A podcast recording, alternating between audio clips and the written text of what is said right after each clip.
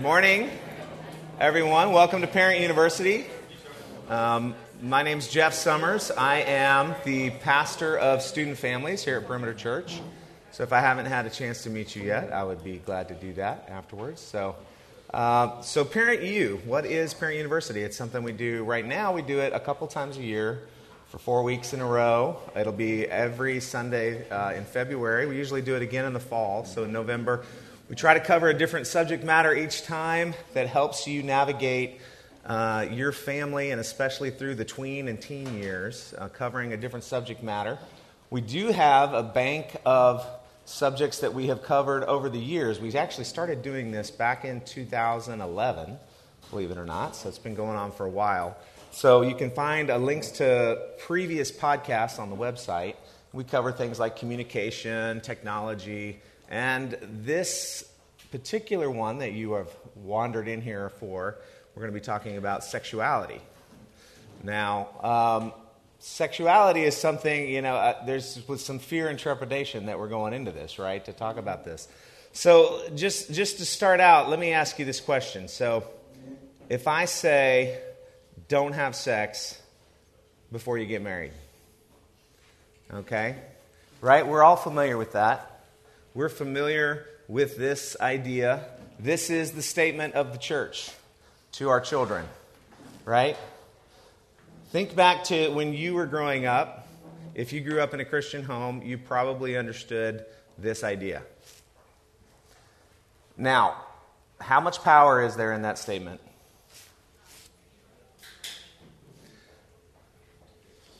How well armed, if this is all you know, about your sexuality as a teenager and as a 20 year old, how is this equipping you for that reality?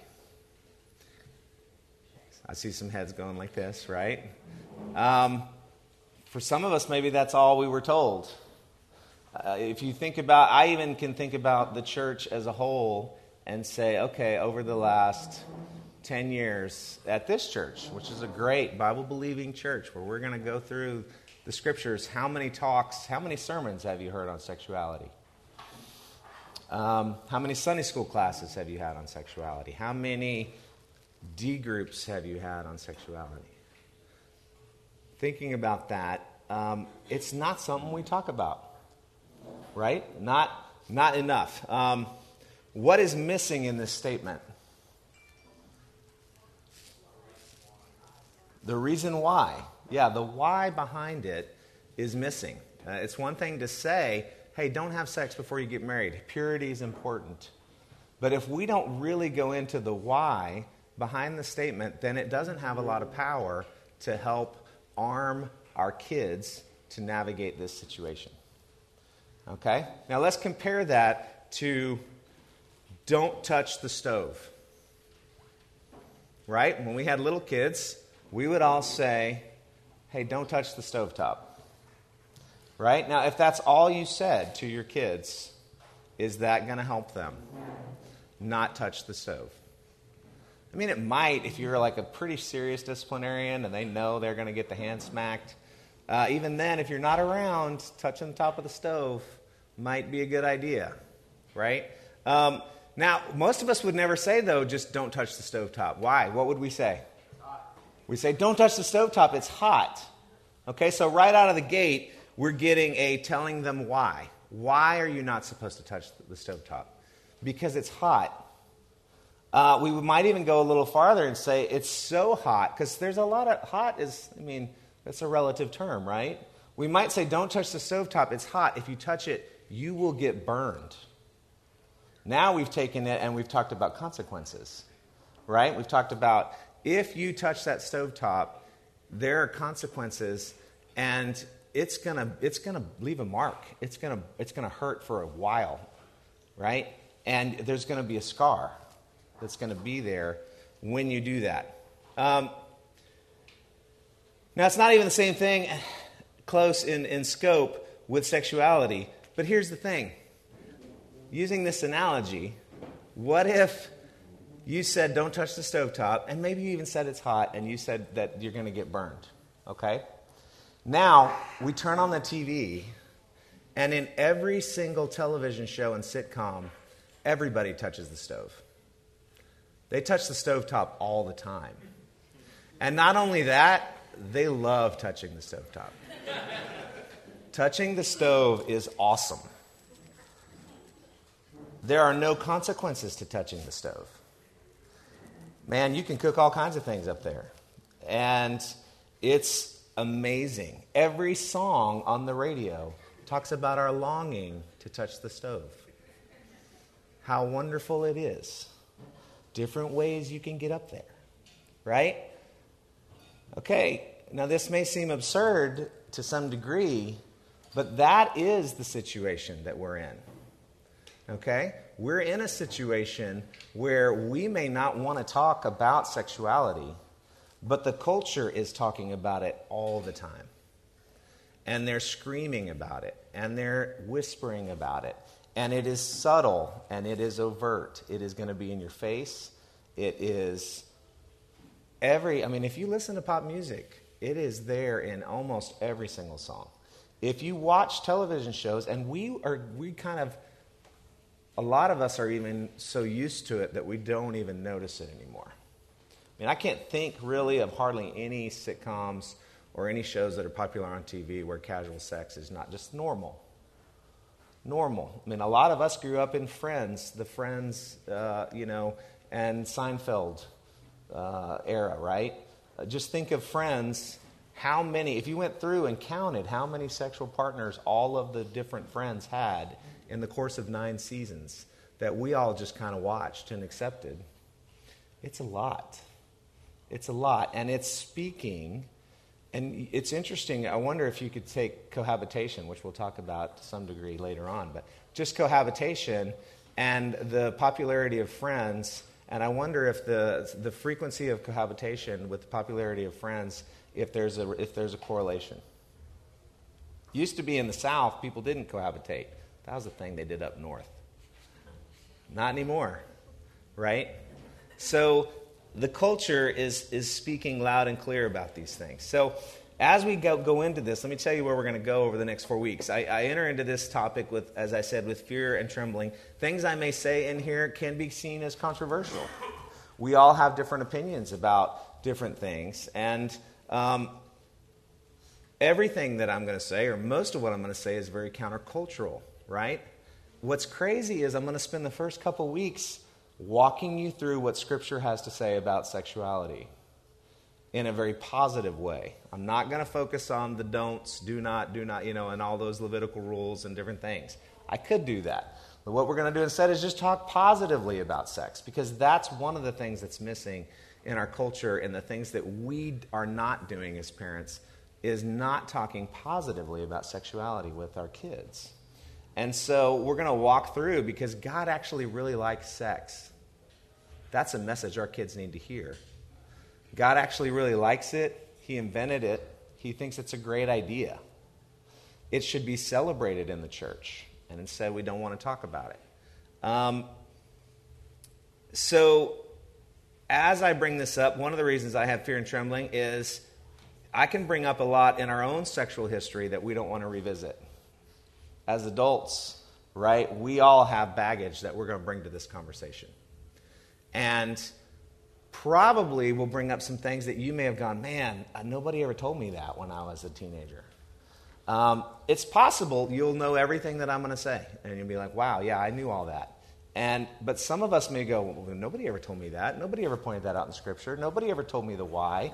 Nobody ever really explained God's design for sex to me when I was growing up. I have to say, nobody did for me. Nobody did for me. And I think that if they had, it would have helped me to pursue purity uh, with a, a, greater fervor. Um, so I say all that as a, as a precursor. If I do step on your toes or bring something up, I'm sorry. That is not my desire at all. But here's the thing here's the reason that I'm doing it. This is important. We have to talk about it. As I said, because the culture is talking about it all the time, nonstop, we have to discuss these things. And I want to go through all the scripture with you and go through all of these things, hopefully to give you some tools so that you can talk to your kids and say, you know what? Here's why. Here's why this is in here. Here's why this is so important. Here's why we need to pay attention. Here's why uh, God designed it this way. And it's for your protection, and it's, it's, it's beauty, and it's for intimacy, and it's for oneness, and it's for, um, it's, it connects us in so many different ways. Okay, so I want to just kind of give you all that because my desire there's a, there's a teacher named Mary Flo Ridley who does a talk. She talks to children about sexuality in, a, in an amazing way. We're, we're, thinking about figuring out how we can get her here to talk to um, our church about that because she's really good at it. But one of the things that she says is her view is we should, that our kids' brains are like sponges, okay? And they're soaking things up all the time.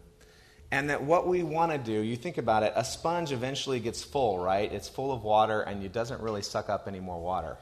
And so her way of thinking about it is we should so saturate their minds with the truth of God's word and his design and the way it's supposed to be that when the world is trying to give them false views on these things, there's just no room left in there for that. And I think that's a beautiful picture.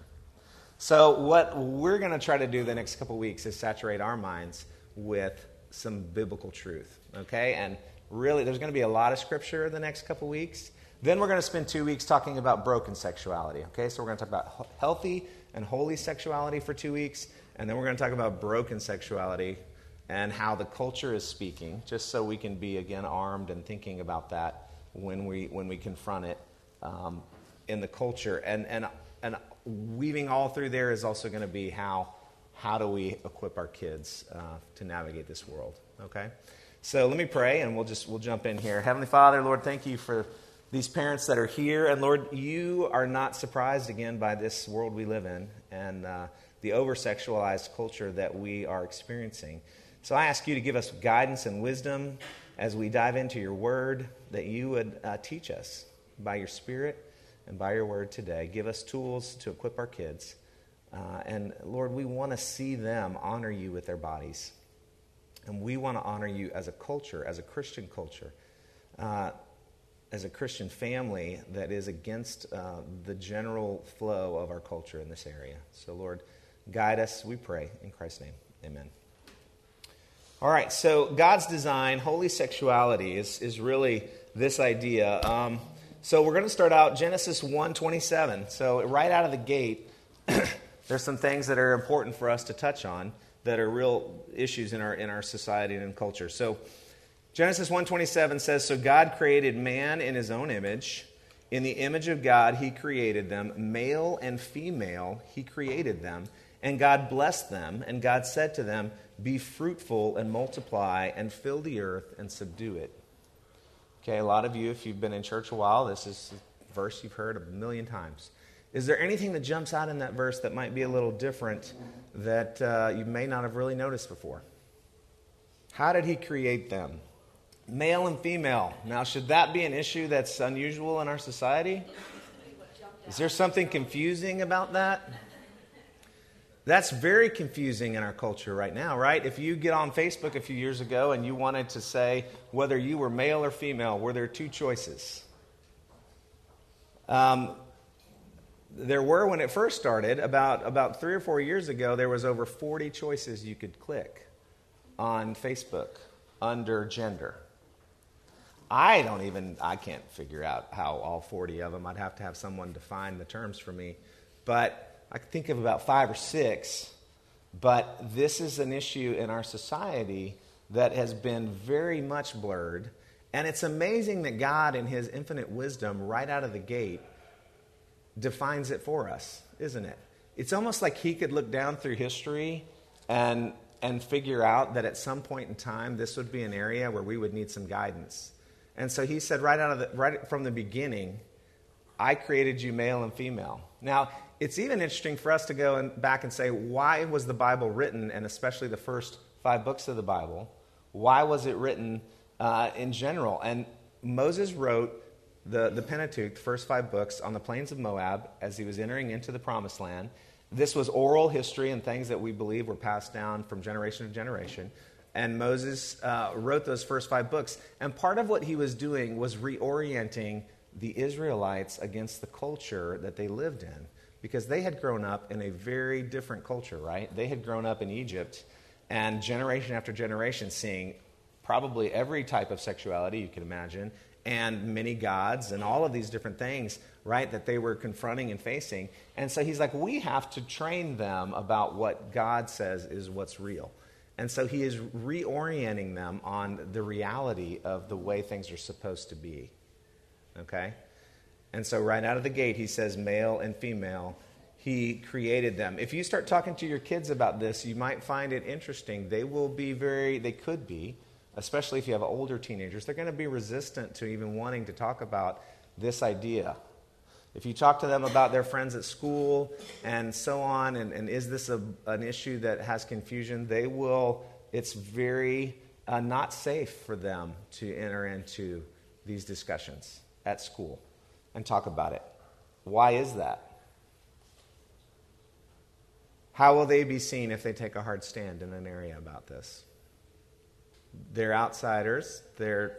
I'm amazed at how many middle schoolers are claiming that they're bi, and I'm telling my daughter, their home moms are so crazy they have no idea. They don't even pay any attention to that silliness. You know, but again, that's what's being said in middle school. If you're judgmental and you're a bigot, um, uh, it's, it's, it's a very difficult thing to navigate for us as adults in certain environments, much less for our kids to wade into this in school. Um, so, how do we teach them the biblical truth and, and equip them to lovingly interact with a sexually confused world around them? Um, God said that male and female correspond to each other in every way. I believe that, uh, I think it's interesting that he said, in the image of God, he created them, male and female, he created them. So he's saying God created man in his image, mankind, there is what he means, and then he, he differentiates male and female. I, I love the way John Eldredge puts it, where he's, he kind of talks about in Wild at Heart that he feels like God couldn't contain all of his image in just one sex. So he kind of has strengths and weaknesses of, of, of who he is in different, in some in women and some in men. You know, like God's strength or God as a warrior shows up more in, in men, not though that's a generalization. But he, he says of women that women embody the exquisite beauty and exotic mystery of God in a way that nothing in all creation comes close to. I love the way that he puts that, right? There is something about God's mystery that he wraps up in women that, that men, we still haven't figured it out, right? So that's, it's beautiful the way God has designed men and women uniquely. Women are naturally more nurturing, right? If I say that, we are like, well, yes, they are. Not, I mean, not that you can't have an incredibly nurturing man. You absolutely can. But there are generalities and things and strengths and weaknesses, and the image of God is hidden in men and women in different ways. And He created us differently and yet we, we complement one another very well. Um, and that is all by design. Uh, physically, we complement each other very well, and it is by design. Um, so, denying God's design, if you think about it, is anti science. It's really kind of bizarre that the group that doesn't believe in God, period, finds it so easy to disregard the scientific fact that you were born a man or a woman. Right? I mean, the, the science behind it is pretty clear. Uh, you know, your body is saying you are a man or you are a woman. And um, until very recently, that has even, it has even been called sec, uh, sexual dysmorphia, you know, in psych- psychology books, you know, that this is something that is very different. We, we came across this. I was, there's a book I recommend by Nancy Pearcey uh, called Love Thy Body. And it's a great book. Um, she's a professor in Houston, and she, uh, she spoke here at the Areopagus Forum recently. And she's also got some YouTube videos you could watch on the book uh, that, that would help you kind of get a feel for what she writes. She, she trained at the Schaeffer Institute, and so she really gets deep into this, some of these issues. And she describes this that this idea of this dualism this two story dualism came about uh, in the 17th century. Descartes, who said, I think, therefore I am, is the one who kind of came up with this dualistic idea. And what he was trying to do, and is free the mind, okay, the autonomous self from the, from the body. I don't know if we have that yet. So, so you're freeing your mind from the autonomous self. Um, and what he was trying to do at this time, all of these scientific things were saying, you're just a machine, you're just a mechanism. You know, this is who you are. Your body is just doing. And he was trying to say there's no place for spirituality in that, right? This is all just natural law, and this is what's happening. And so he actually thought he was doing a favor by splitting the two that, that our mind was this free autonomous self. Now, this actually goes back, way back to Greek dualism, right? The body is evil and the mind uh, can do, and the spirit can do whatever they want while the body's evil. So this has been around forever. But this, what this did is it freed the mind and this autonomous self from the reality of the body. And this is not a good thing for our kids. This is the natural, just kind of accepted view now in all universities, for the most part, in high schools, I mean, what your kids are going to be taught generally is this idea. And we're familiar with it when I say that, right? No one's like, oh, yeah, this, this isn't the case. But that, but the way we were created and what we have to remind ourselves is you were created to be a physical, spiritual being. The mind, the self, this id, whatever you want to call it, right? This whole who you are as a person is connected to your body. Your body is not evil, your body is beautiful and wonderful. God created it, and He thinks it's fantastic. Um, Mark, do I have that next, the next screen that has that dualism? Uh, do you have that one as well? So you see, we, we've also separated theology, and morality as private, subjective, and relativistic over science, right? The things that are public, objective, and valid for everyone. So, this dualism, we see it over and over again in different ways. And yet again, it goes against what God says. So, Psalm 139 says this about our bodies, okay? For you formed my inmost parts, you knitted me together in my mother's womb. I praise you, for I am fearfully and wonderfully made. Wonderful are your works. My soul knows it very well. My frame was not hidden from you when I was being made in the secret, intricately woven in the depths of the earth. Your eyes saw my unformed substance. In your book were written, every one of them, the days that were formed for me, when as yet there was none of them. Okay? So, right out of the gate, God says, I made you male and female. He says, Be fruitful and multiply. I want you to have sex. I want you to fill the earth with my image. Okay, over and over again we have beautiful Psalms like this describing, with the inspiration of God, that He created you exactly the way that He wants you to be. He knit you together in your mother's womb. So God wouldn't do that and then go, oops, I, I accidentally made you a boy when you're a girl. What, what, what was I thinking? He doesn't do that. Um, it's not a mystery and where we need to be sensitive as we're interacting in this culture is it's not a mystery that people who do not understand the way God made us and have a biblical world and life view will be searching so desperately for a reason why they're unhappy, why they don't feel significant. And, and some can come up, up upon that and say, you know what?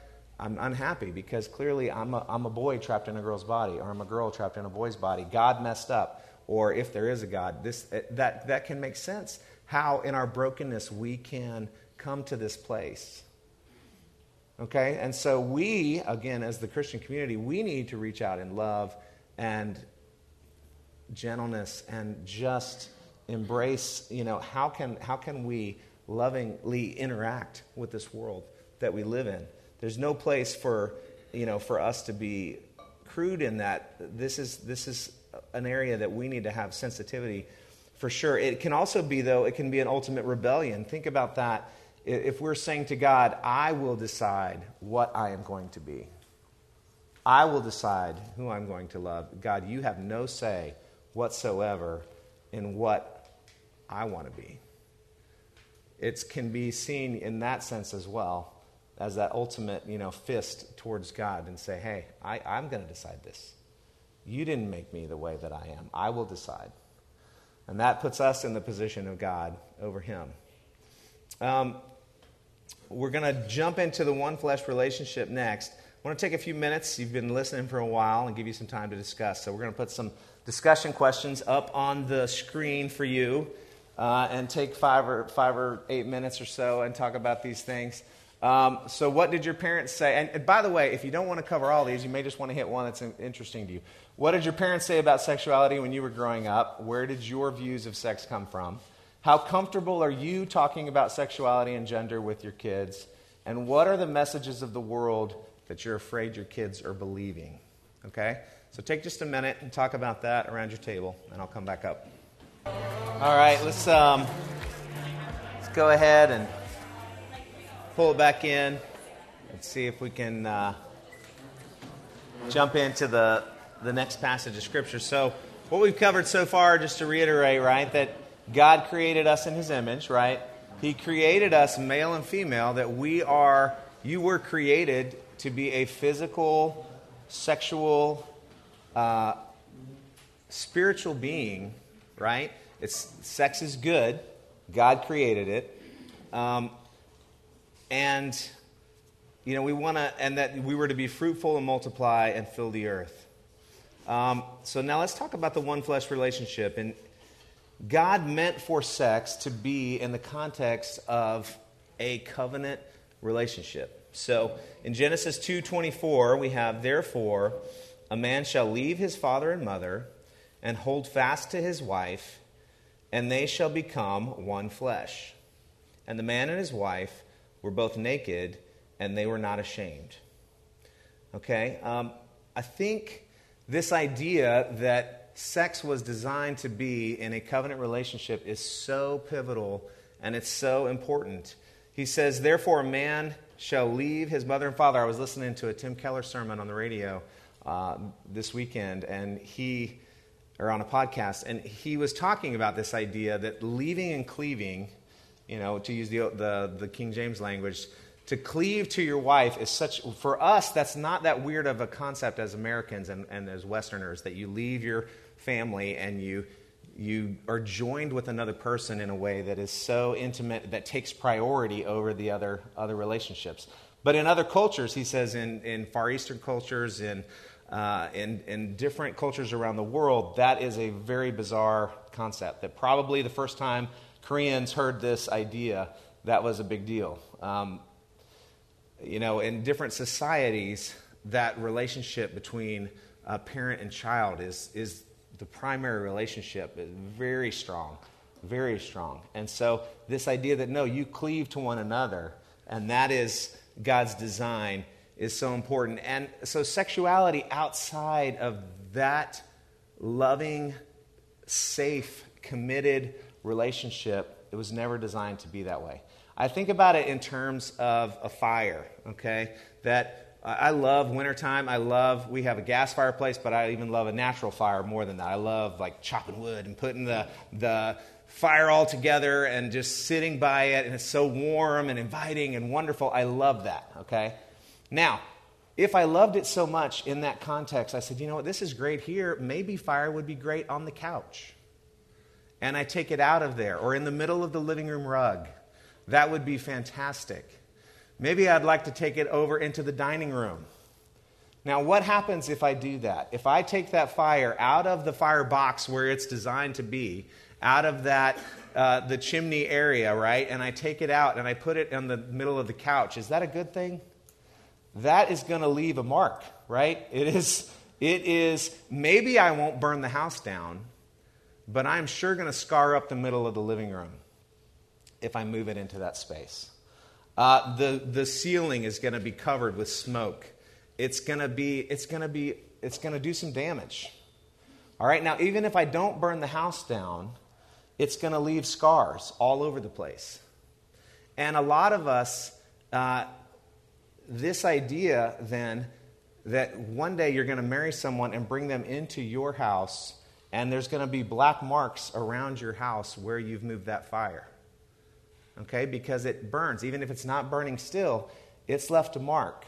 And we can paint over it and we can do some things to correct that, but there are there's consequences, right, to taking that fire out of where God meant it to be, where it is warm and safe and beautiful, and moving it around where it wasn't designed to be. You see, sex reflects the Trinity. Um, you have Father, Son, and Holy Spirit. You have this connection, and they're intertwined. Okay? Father, Son, and Holy Spirit have been together uh, since from from eternity past to eternity future, right? You have the Trinity together, and God designed our relationship to be equivalent to that. That man and woman and the Holy Spirit, we are connected to God in the same way that He is intertwined and connected. And you see this interconnectedness all over the place in Scripture. Uh, in John 14, uh, Jesus says this I will ask the Father, and He will give you another helper I will be with him forever, even the Spirit of truth, whom the world cannot receive, because it neither sees him or, or, knows him. But you know him, for he dwells with you, and he will be in you. And in that day you will know that I am in my Father, and you are in me, and I am in you. If anyone loves me, he will keep my word, and my Father will love him, and we will come with him and make our home with him. Look at that language that, that Jesus is using. I'm in the Father, the Father's in me, He's going to make his home in you. We are, we are indwelling. There is a mutual indwelling that takes place with, between us and God. Okay, we understand that concept as Christians. But so he is saying that we have this inner dwelling of this Holy Spirit. Now go to 1 Corinthians 6:15. Do you not know that your bodies are members of Christ? Shall I then take the members of Christ and make them members of a prostitute? Never. Or do you not know that he who is joined with a prostitute becomes one body or one flesh with her? For as it is written, the two will become one flesh, but he who is joined to the Lord becomes one in spirit with him. Okay, now what is society teaching? Society is saying loud and clear sex is just a physical thing, it's just a physical appetite. There's nothing going on here that goes beyond the physical. What is Scripture saying? Sex is deeper than that. Sex has consequences because your soul is mingling with another person's soul. And that's a deep concept. And it's confusing in the way that it's talking about one flesh. Okay? But if it's just physical, then he wouldn't say, Why are you uniting the Spirit of God to a, to a prostitute or to someone who's not, you're not married to? If it's just physical, there's no reason to say that. That's silly. You're not doing that. But if there's something spiritual going on here, then that has real meaning and real power to say, hey, don't do this. This, this is devastating. You see it again in Malachi. I ran across this verse a few years ago because I've understood this concept for a long time. But to see it in Malachi, Malachi was writing to the church and saying, Man, you guys have thrown off your first love. And he said, The second thing you do, you cover the Lord's altar with tears, with weeping and groaning because you no longer regard the offerings regards the offering or accepts it from favor from your hands. But I say, why does he not? So, why does God not honor their offerings? Because the Lord was a witness between you and the wife of your youth, to whom you have been faithless. She is your companion and your wife by covenant. Did he not make them one with a portion of the Spirit in their union? Right there, he says it again the prophet speaking through Malachi, I mean, Malachi the prophet, God speaking through him, saying, I did something. When you are in covenant relationship with your spouse, there is a spiritual connection that is taking place between the two of you. And it is tangible and it is real. Now, this idea is a beautiful thing by design. Think about this. If we reflect that inner dwelling of the Trinity that was designed for us to have this mutual connection with each other, a bond that you share with your spouse that only the two of you have. So that when things are incredibly difficult, only the two of you share this bond. So that, so that this oneness that you feel, this, this mingling of souls, this thing that just, it holds you together, it, it, that it is a beautiful design, right? It's supposed to be part of the glue that helps us to weather life together. Right? And, and again, Tim Keller mentioned it on the radio. It's also the main tool that he uses for our sanctification is this connection we have with that spouse, right? It is the main way we reveal our sin uh, as we interact with each other. And so, this place, the one place in your life where you're supposed to be able to be intimate and to be totally, here I am with another person, is designed to be in that fireplace, right? In that safe, the safety of the covenant that says there will be nobody else but you. You are the only one that is for me. And, and in that safety, that fire can burn in the way that it's supposed to burn. It's designed to be something just the two of you can share. It holds you together when things are hard. And this intimacy was meant to increase our oneness. Okay? This intimacy was meant to increase our oneness together. Um, the goal of this is this idea where he ends in that, where he says, um, let me go back to that verse.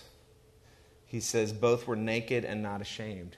That's where he wants us to end up. Now let's go back, and I have another chart. So we had that chart that talks about them being us design, us reflecting the Trinity.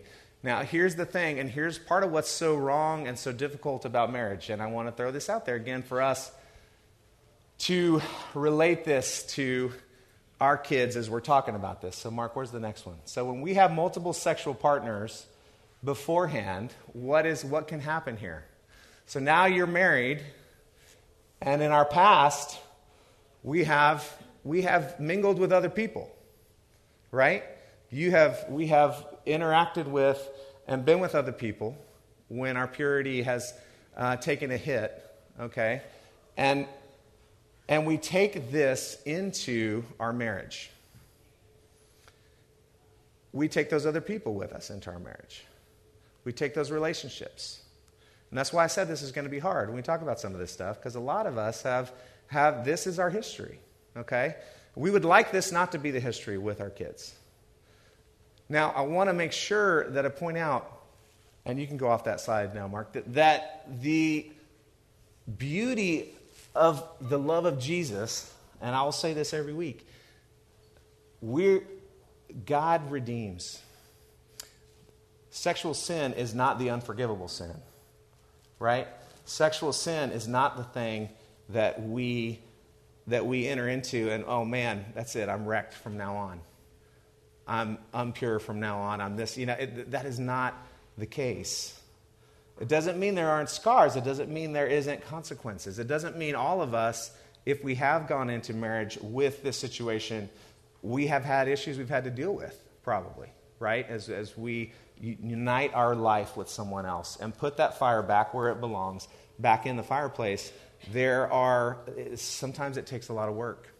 And God is on the throne, and He brings forgiveness and healing, and He is constantly knitting us together uh, in our relationships, bringing healing and forgiveness through these things. Okay? So I want to make sure that we keep that in mind for ourselves. We keep preaching the truth to ourselves in this situation.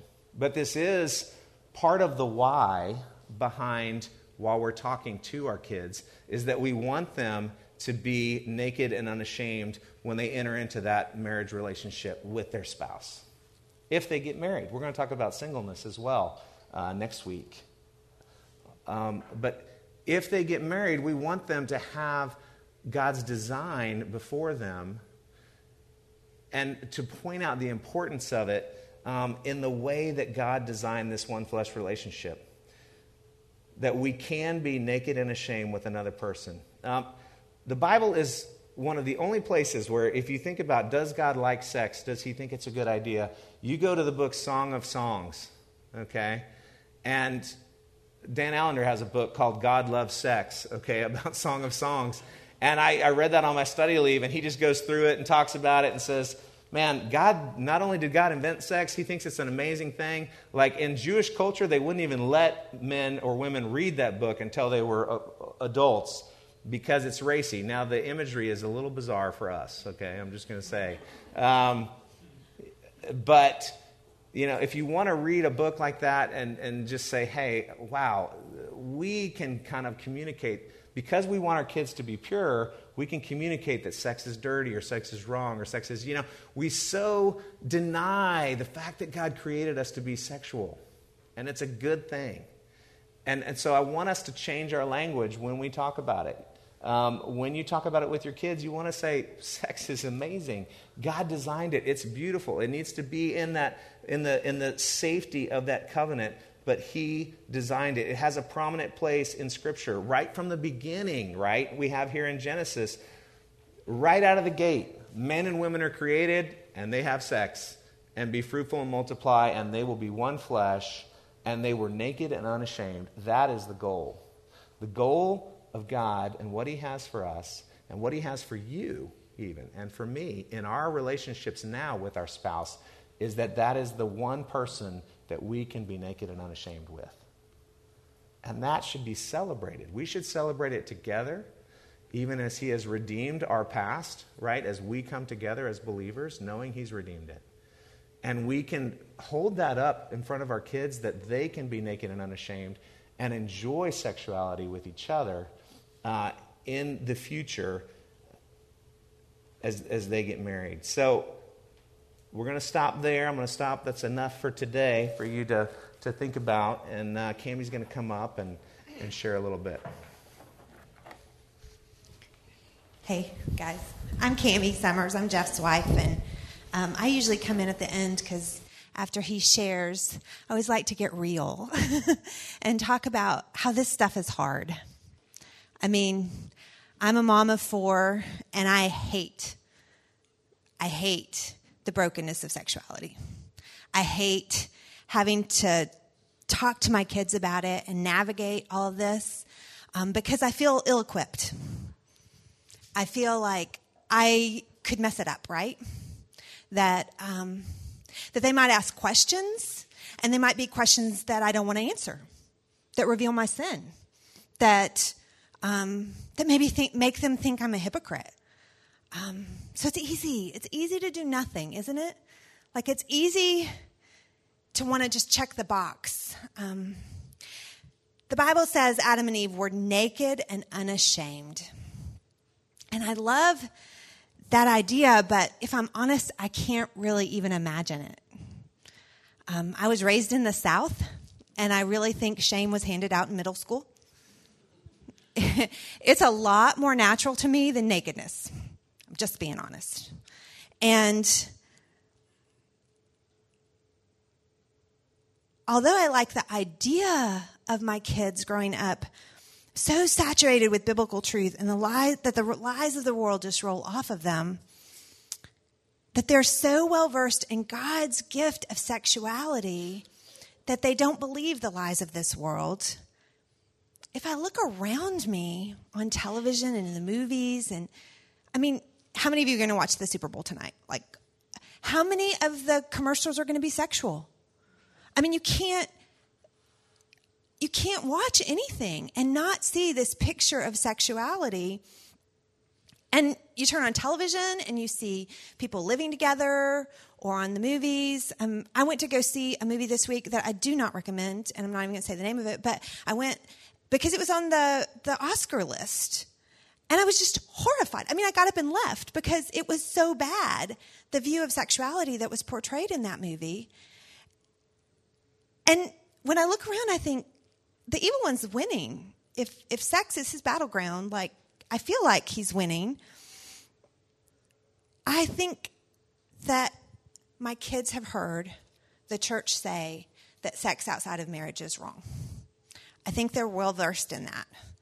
But how many times have they heard the world say, or television or internet or YouTube, or even their health teacher say that sex is natural, that teens are going to have it, that it's just a foregone conclusion, so why are we fighting it? We need to just make sure it's safe. As if there were a fire you could take out of the fireplace that was safe, you know? Like it's such an, a lie. Um, our world does not value self control or discipline or abstinence. And I wonder is it naive to think our kids will value those things unless we're talking about them? Is it realistic to think that we can just talk about sex and sexuality in D group or once a year and they'll know everything they need to know about it? I think we have to talk about it more than I want to. I think we have I think I have to put on my big girl pants and venture into discussions not focused on me and my bad choices, but focused on God's redemption. But even that's hard, isn't it? Like, we're afraid to talk about God's redemption because we don't want it to be license. We don't want them to think, oh, well, I can make these bad choices when I'm young and then God will redeem them. My theology is so shallow sometimes. And you're going to have to excuse me because I'm going to read this part because I don't get it. And so I'm kind of preaching to myself too. God's plan for sexuality is bigger than me or you, bigger than our mistakes or those of our kids. God is writing a story that isn't based on us, but based on Him. His promises aren't conditional.